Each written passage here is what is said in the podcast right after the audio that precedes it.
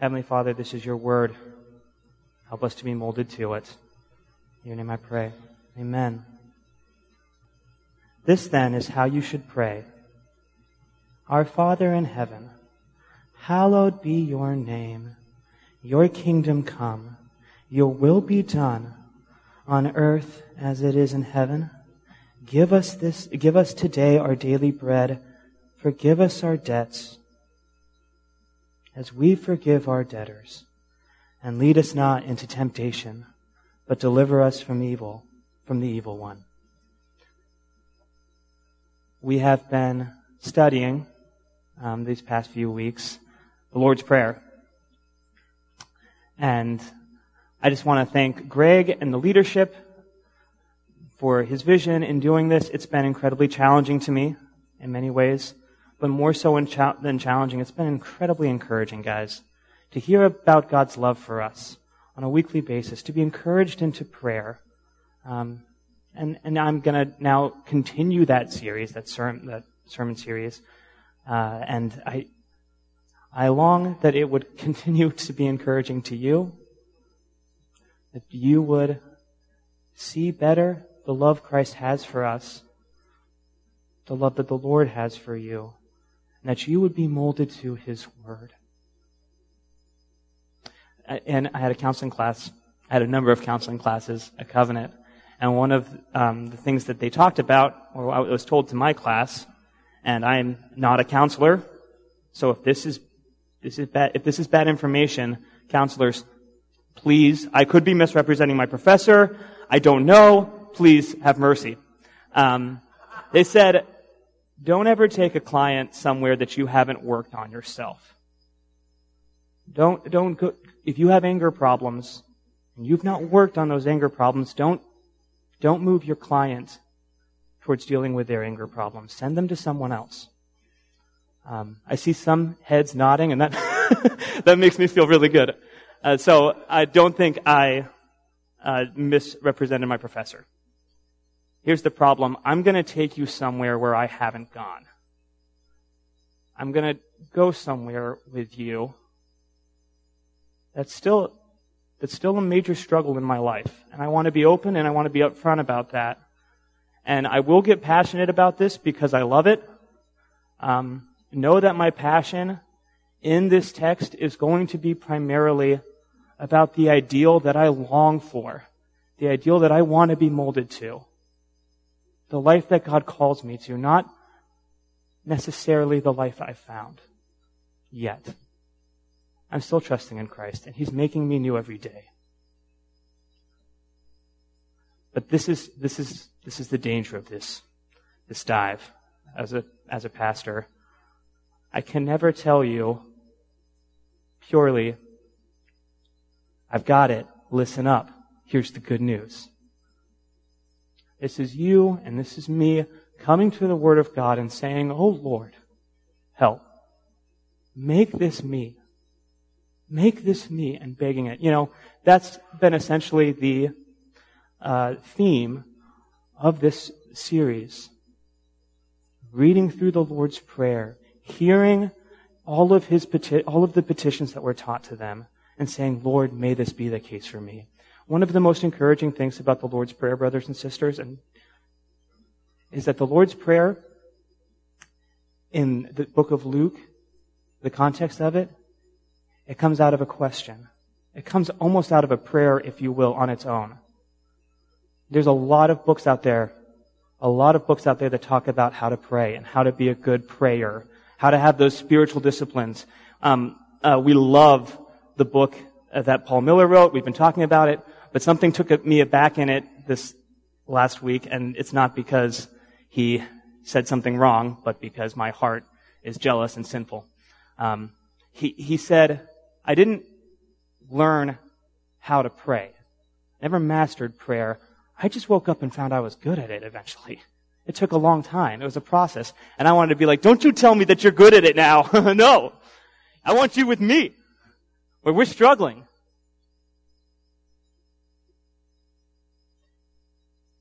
Jesus goes up onto this mountain and is praying. This is the context of the teaching on the Lord's Prayer in the book of Luke. And his disciples see them, just see him praying, and they say, Oh man, I want that. Jesus is up there praying with his Father for hours, and the disciples are seeing it, and they say, Oh, we want it. And so Jesus comes back down. And the disciples do something, and guys, I'm going to break another rule. Be like the disciples in this. Alright? I'm breaking all kinds of rules today. Be like the disciples in this, because they don't act like they're praying. They don't try to put on as if they know what Jesus is doing and they're like, yeah, we're there too, buddy. what a great day. Spiritual day. Hmm. God's juices are flowing today. Right? No. They look at Jesus and they say, Lord, teach us to pray. I want that. Which you have, I want. And here's the best news. Here's the best news because your Savior the one who was teaching them, the one who was walking with them, the one who talked in so many parables, suddenly drops the parables. Right? There's one other time that I can think of that he does this, this directly, and, and Greg has talked about it. It's when someone has wronged you. He drops the parables and he says, the prayer. When you pray, pray like this. Let me give you something concrete to dive into. Let me give you something that you can pray. This is how you pray. What you want is good. I'm going to teach it to you. If you're out there and you're struggling with prayer, and it is a weekly battle for you, if it's a daily battle, where you get to the end of the day, and I don't, eh, maybe it's not even a battle. Maybe you just didn't even do it. right? You get to the end of the day and you're like, oh, thank you for this food. In your name I pray, amen. Which is also a very wonderful prayer. Right? But if that's your experience of prayer, I'm begging you to take the tone of the disciples. Lord, teach us to pray.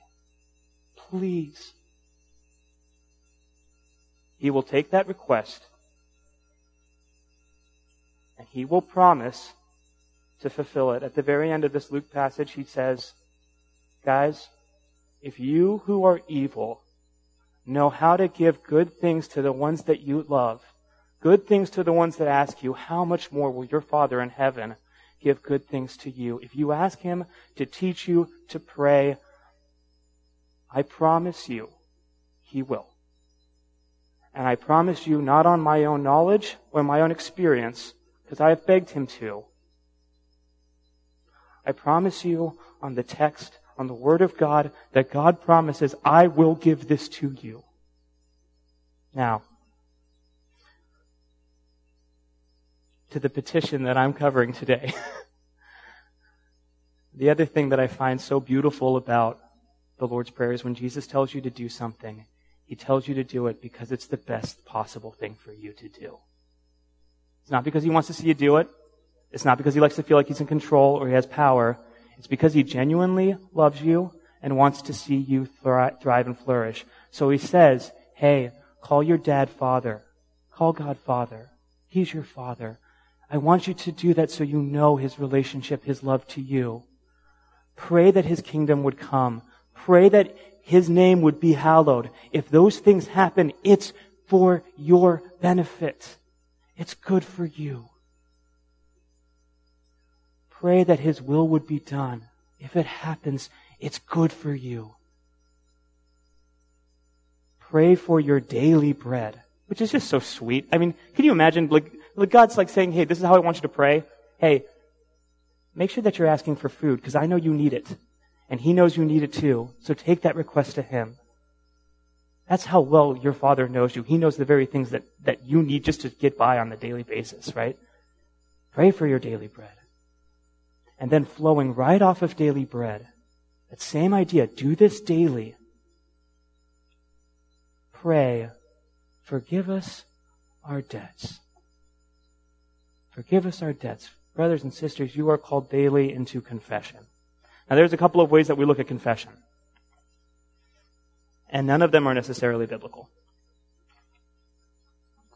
Um, the first one that comes to mind is the one that I'm most connected to, and that is that confession seems like the only prayer that I know how to do in a negative way, right? I am such a worm. I am so disgusting. All I can ever do is, oh, God, forgive me, forgive me, forgive me, forgive me, forgive me, forgive me, forgive me.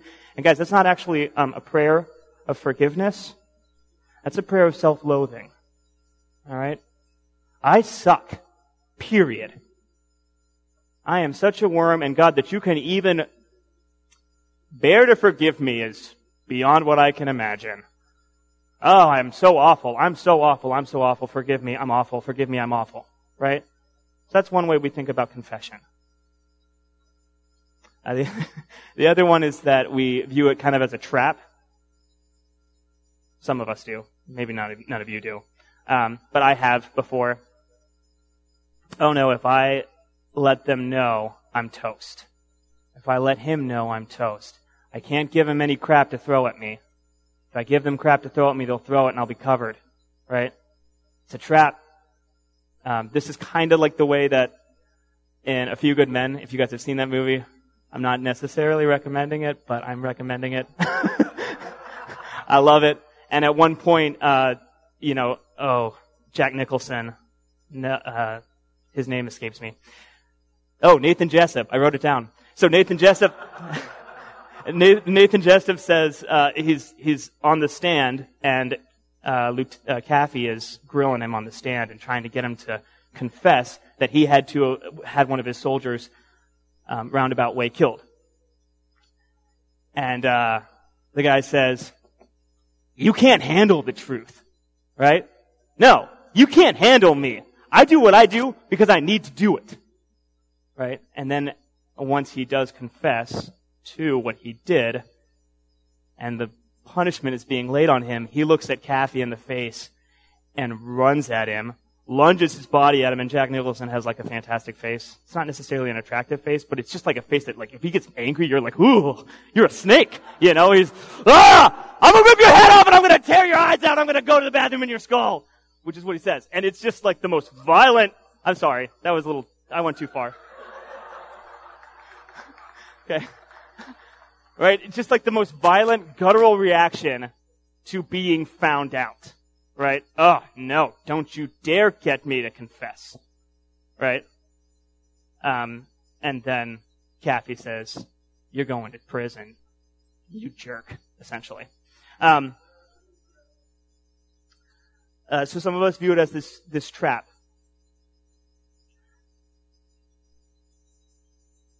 None of us really view it as something that we enjoy is like the Luther stand too, right? He just constantly is coming back to seek forgiveness. He's constantly coming back to seek forgiveness, and then he walks away and he's like, "Oh no, here's another one." Right? And you got to earn. You got to earn it. You got to earn that forgiveness. If Jesus were telling you to confess your sins in any of those ways, he would not be a kind savior. He would not be a kind king. That's not his motive.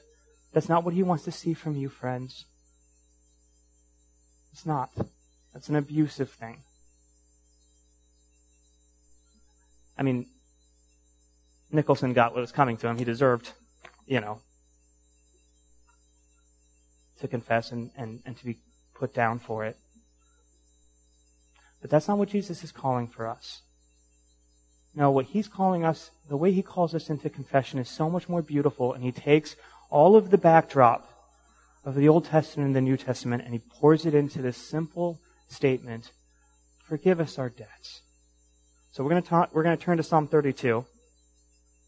And this is where, this is what the sermon is actually about. so all of that was introduction. Fun. Um, now, it's time to engage the passage. This is on page 868 on your Pew Bibles, at 869. Um, please follow along because the way I, I do sermons is just really kind of dig into the nitty gritty of this. So if you would turn with me there, 869. Um, hear the word of the Lord. Blessed is he whose transgressions are forgiven, whose sins are covered. Blessed is the man whose sin the Lord does not count against him, and in whose spirit is no deceit.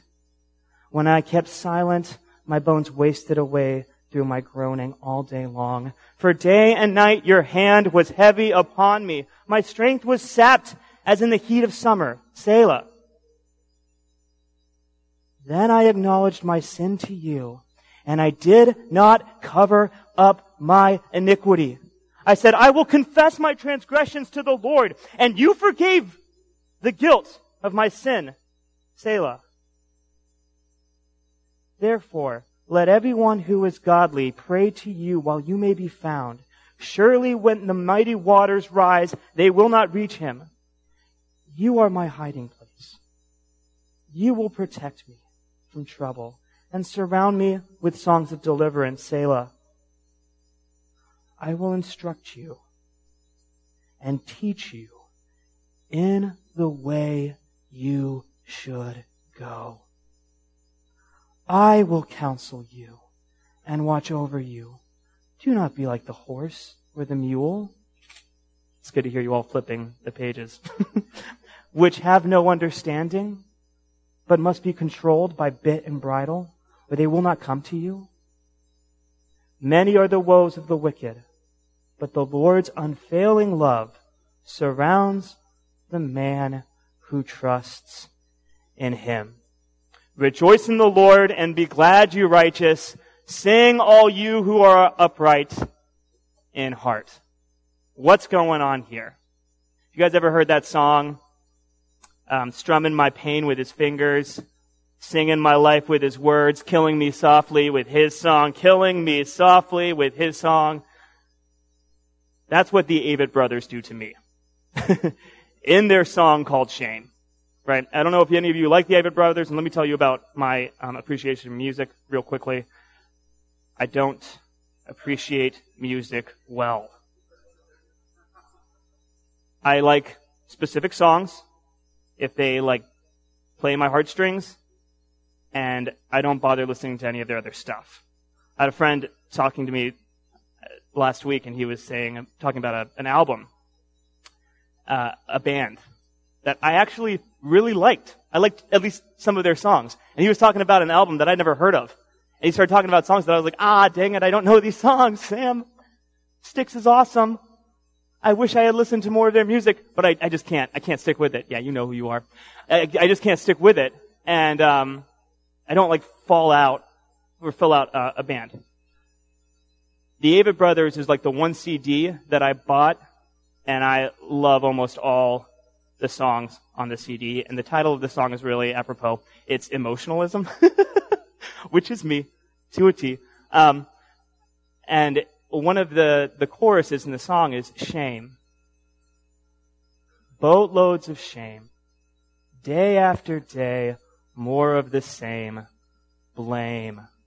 Please take it off. Please make it stop. Please take it all. If that hits a chord with you, then we're looking at the right passage right now. If that doesn't hit a chord with you, we're looking at the right passage right now. Okay? Like, this is, this is part of the reality of our lives. We all deal with shame. Now, shame is a buzzword.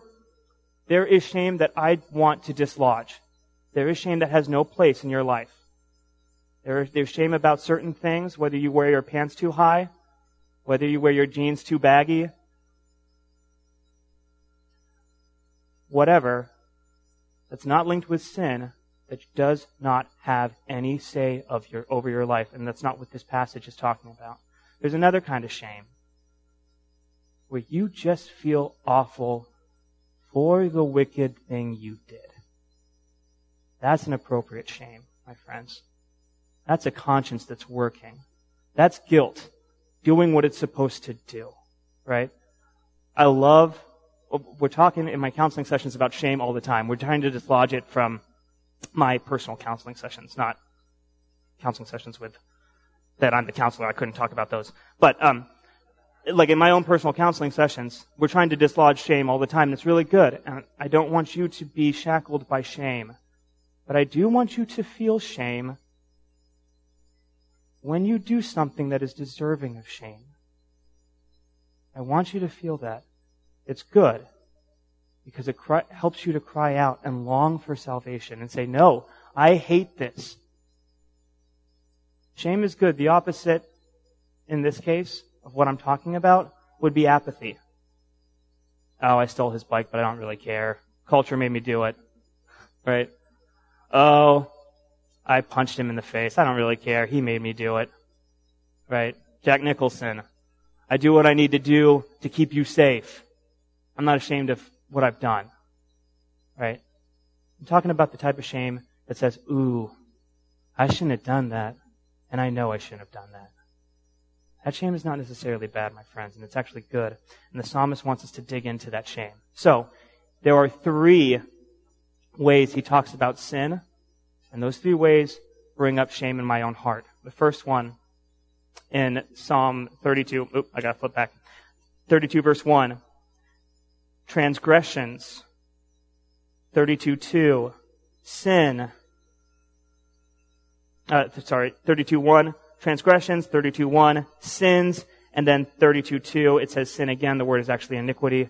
There are three different Hebrew words there. Alright? So when we talk about transgression, we're talking about outright open rebellion.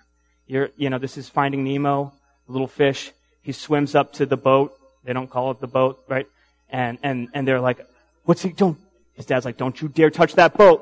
And he looks him right in the face, touches it, and then starts swimming back. Right? This is like the four year old, well, my life, it's when I tell someone not to do something and they look at me and they say, no, I'm going to do what I want. Right?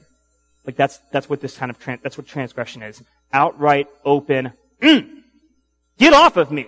Get away from me. I'm gonna do what I want. I don't give a care about who you are. Right? Second one is a sin. It's chata. This one like really gets to me. This is the one that I feel all the time. It's missing the mark. the mark being God's holiness. It's, oh, my arrow fell short.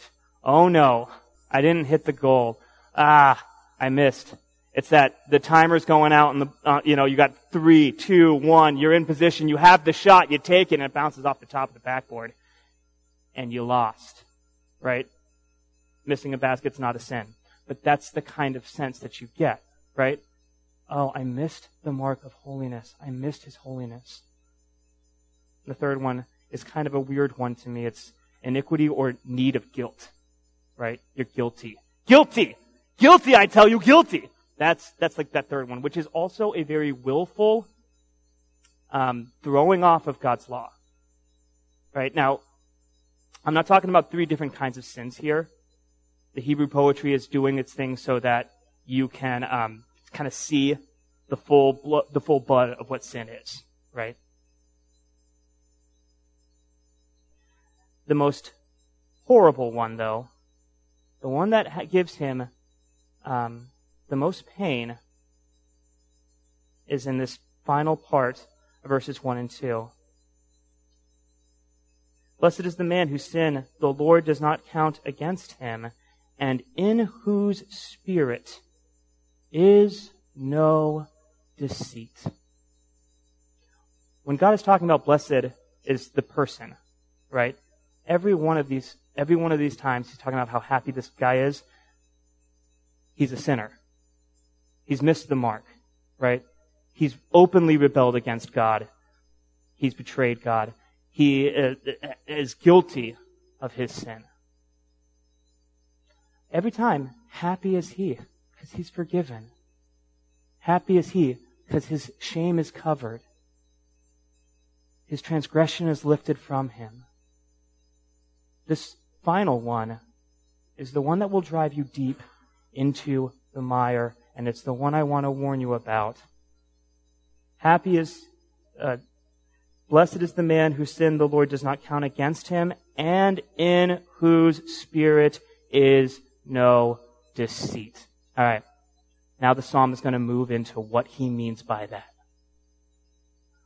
Verse 3. When I kept silent, my bones wasted away through my groaning all day long. For day and night your hand was heavy upon me. My strength was sapped as in the heat of summer. He's covering it up. Yes, he's a sinner. Yes, he's done these wicked things. But what's going to destroy him is not the sin. Necessarily. It's that he won't confess it. Right? He will not open it up. He will not let it come into the light. I was talking with the high school and middle school this morning. Technically, Mark was talking, and I just kind of piped in. But um, this is uh, I Am Legend, The Hive. If any of you have seen I Am Legend, um, Will Smith is like the only person who doesn't get this disease, and everyone else has got this disease. And if they come, if they come into the light, and they're kind of vampires, they are looking to eat um, Will Smith. I can't remember his name in the film, but if they come into the light, they just dissolve. They get attacked, right? And they hate it, and they die in the light. David is saying, the psalmist, when I wanted to keep it hidden, it destroyed me. You're going to sin. You're going to miss the mark. You're going to have the touching the boat moment, right? Outright rebellion.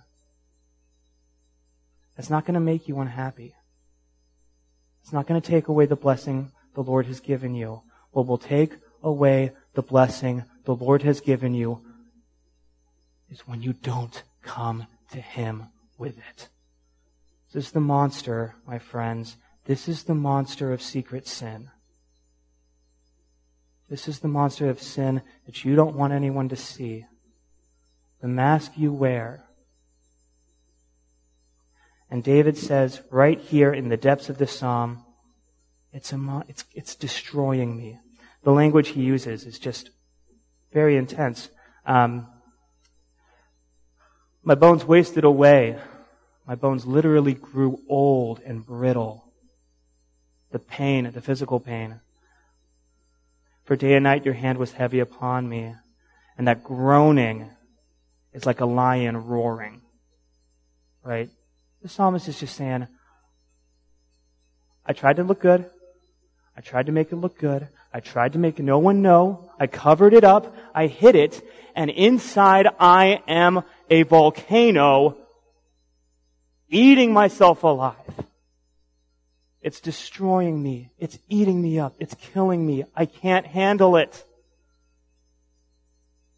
And this all turns at a drop of a dime, right? He goes from being deceitful in his silence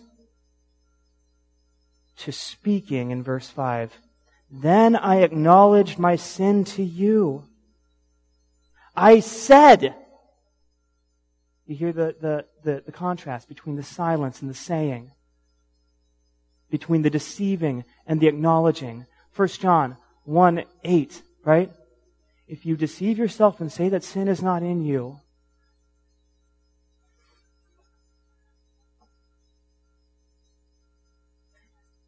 and you're not with Him. Greg says this all the time, guys, and it's the most beautiful thing for a pastor to say and I really appreciate him for it. He always says, guys, there is one vow in this membership vow that I, that I can't keep, or that one vow that I can keep on my own. And that's the admission that I am a sinner. I know myself to be a sinner. I can take the mask down. I do not have to cover this up. Guys, secret sin will eat you alive. It will eat you alive. Get it out. Open your heart to it. See it for what it is. See how it destroys things. See how it destroys yourself. Jesus loves you. Forgive us daily our debts. Open up the cavities to the light of God's life. That's the call. That's the call. And then once he does, friends, Look at the turn. I acknowledged my sin to you and did not cover up my iniquity. I said, I will confess my transgressions to the Lord and you forgave the guilt of my sin. Therefore let everyone who is godly pray to you while you may be found. Surely when the mighty waters rise, they will not reach you. You are my hiding place. You will protect me from trouble and surround me with songs of deliverance. This is the exuberation, the life of knowing you're forgiven. This is the good news, friends. This is it. He's saying, I admitted to it. I let you know. And the weight and the mighty waters and the, the anguish that I felt, it's gone. My God loves me. And He came and He pulled me out. And we're not talking about regeneration. We're not talking about just becoming a Christian, though that is part of it. This is the daily life of the Christian. Guys, know your lo- Father loves you. Know He's forgiven you. Know that the shame that you feel can be covered. It is covered. Talk to Him. I had a friend who worked at a church who had a secret sin. He cherished it. And it destroyed his family. It destroyed everything at his ministry. It destroyed many students' lives. It absolutely crushed this man. And it crushed the ministry that he was doing. I don't know, friends. I, I don't know what you may be harboring, what you may be covering up. I know what I cover up. I know what I don't want you to see. I know what I don't want God to see either. So I know that it's there for you too. And I want you to have freedom. I want you to be able to look that, that wickedness in the face and say, you have no right here. Lord, forgive me. I want you to know your Father to be um, the one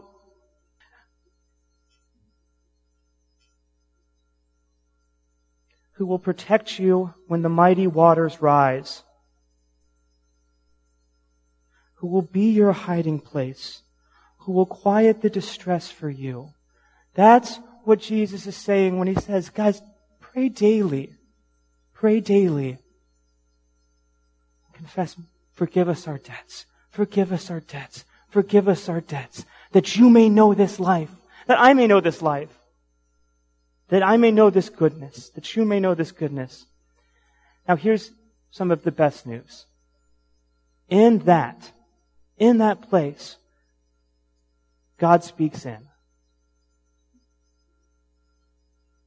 The voice changes from 7 to 8, from verse 7 to 8. In 8, it's now God's voice, at least most commentators would argue for that.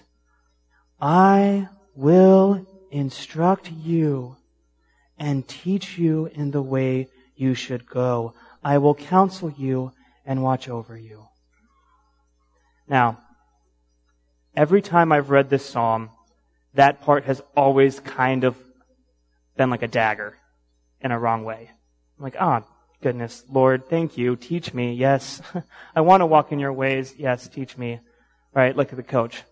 The coach who just is like, hey, you got talent. I'm going to get it out of you.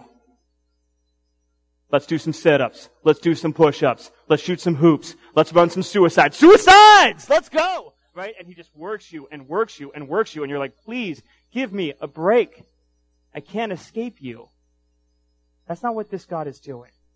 That's not who this God is. He's not going to drive you. He's not going to beat you over the head. This is, hey, let me in. I'm going to counsel you. I'm going to give you special attention. My eye is on you. This is the, the, the, the father in the stands, right? And this was me. When I would make a basket, I'd look at my, my dad and see him smiling, right? And that's all I wanted to see. It was just my dad smile at me when he made a basket. We hear my dad go, oh right! Well done! He didn't actually say that stuff, but something like that, you know. Way to play, Dolby! Way to play! Right? That's my son. That's what you want your father to say to you. I'm proud of you. You're the man. You go. That's what he's saying right here.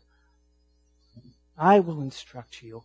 I will come alongside of you. I will embrace you. The nuts part is, guys, when you're in that pit of shame that you don't want anyone else to see and you're just getting eaten up, guess who's there with you?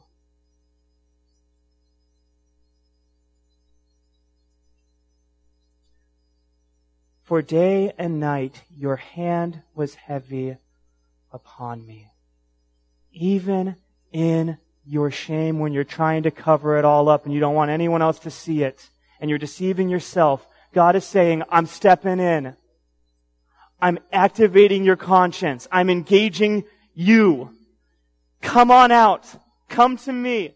Come to me. I love you. I will instruct you. And then this last part, which I always thought was just kind of like the, the, the really painful thing. Do not be like a horse or the mule, which have no understanding, but must be controlled by a bit and a bridle, or they will not come to you.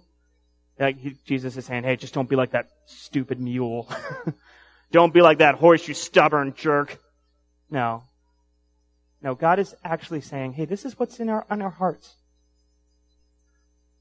We won't want to come to you. Right? That's what he's, that's what, that's what the bridle and the bit are for. If you don't put a bridle and bit in their mouth, they will not come to you.